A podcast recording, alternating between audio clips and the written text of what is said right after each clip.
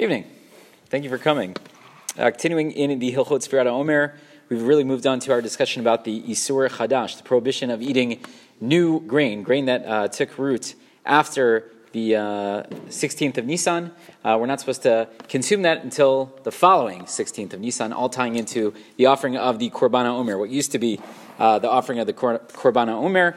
We would wait until the 17th in the land of Israel or the 18th of Nisan outside the land of Israel. So we mentioned this morning that many of us outside the land of Israel are not so careful about uh, when our grain uh, took root. We don't necessarily check at the cereal box or the granola bar or the loaf of bread to see what's going on. So why is it that maybe some of us are not as concerned about making sure we only have kemach yashan, old uh, grain? So we mentioned the Rama this morning who said that perhaps we have a sfek sveka, a double doubt, right? One safek, one doubt would not be enough for us to be lenient because maybe this is an isur deraita. It's a biblical prohibition. One safek we would say safek deraita lechumra. You have to be stringent. But if we have a double doubt, maybe it should be okay. So what was our double doubt? Davi sfek sveka shama hatvua. Maybe this granola bar uh, is from grain that came from the uh, previous year. And even if it's from this year, maybe it took root before the 16th of Nisan. Okay, so two doubts. We pointed out this morning it's not really two doubts because it's just one doubt. The question is, did it take root before the 16th of Nisan? It's like, ah, maybe it was last year, and maybe if it was in this year, it was before. Oh, who cares? We just want to know what is the deadline. The deadline is the 16th of Nisan. So you could put in 15 doubts, but at the end of the day, you have to answer the question, when did this take root? So many do not feel comfortable with the, uh, the Rama. On top of that, let's say we leave that problem to the side. We have a double doubt. Okay, good. So the Mishnah Berurah says, well, I know that in Poland, that certain types of grains are planted at this time. So one of those, sveko, one of those doubts falls to the wayside. And now I am only left with one doubt, or not even, right? Really, I know. Like, okay, they plant them in Cheshvan. So there's a good chance that this is stuff that took place after uh, the, uh, or sorry, if it was planted in the summer, so then I know that there's a good chance that this is after the Omer, it's considered Chadash. So I can't rely on that, right? And then the Mishnah Berurah says, on top of that, in Russia, right, he's talking in Russia, they had what he called the Misilot HaBarzel.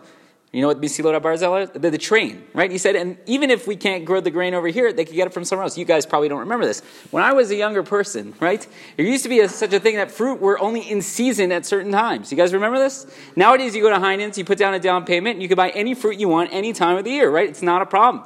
It used to be that you can only get certain things at certain times. The Mishnah Berurah says the technology is updated, it's improved, and now he could get the grain from all over the world without a problem, right? And we, for uh, Kalvachomer, we could get anything 24 hours is not a problem.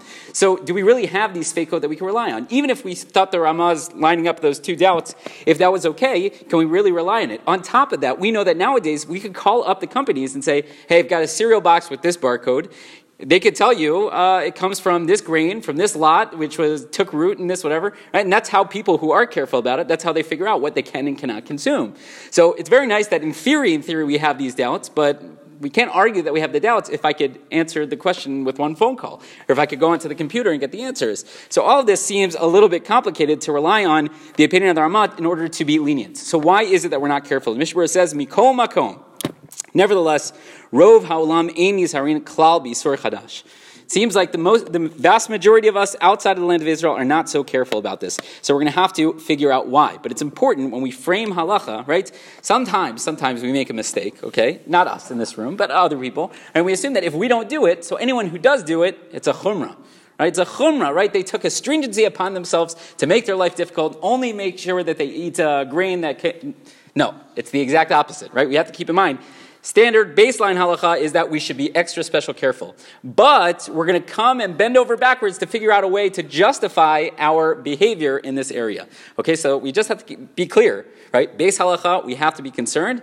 Now, why is it that many of us are not? So you'll have to keep coming back and we'll go over some of the uh, leniencies. Yes, sir. Two questions. We're saying that in the land of Israel on the 17th, they could eat uh, any of the grain from the previous year. Right. Yeah.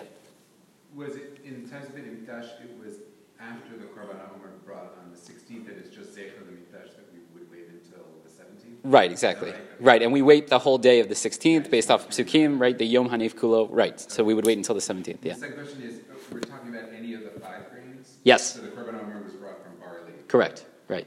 All of the five grains except for wheat in the Beit Mikdash? What, I'm confused. The Beit Mikdash, would you have to wait till Shavuot to eat wheat? For the Shtei You would not, Oh, uh, I don't know offhand. Okay. Let me get back to you about that. Good? Good. So keep coming back, and we'll go over some of these leniencies to justify uh, our behavior. Rabbi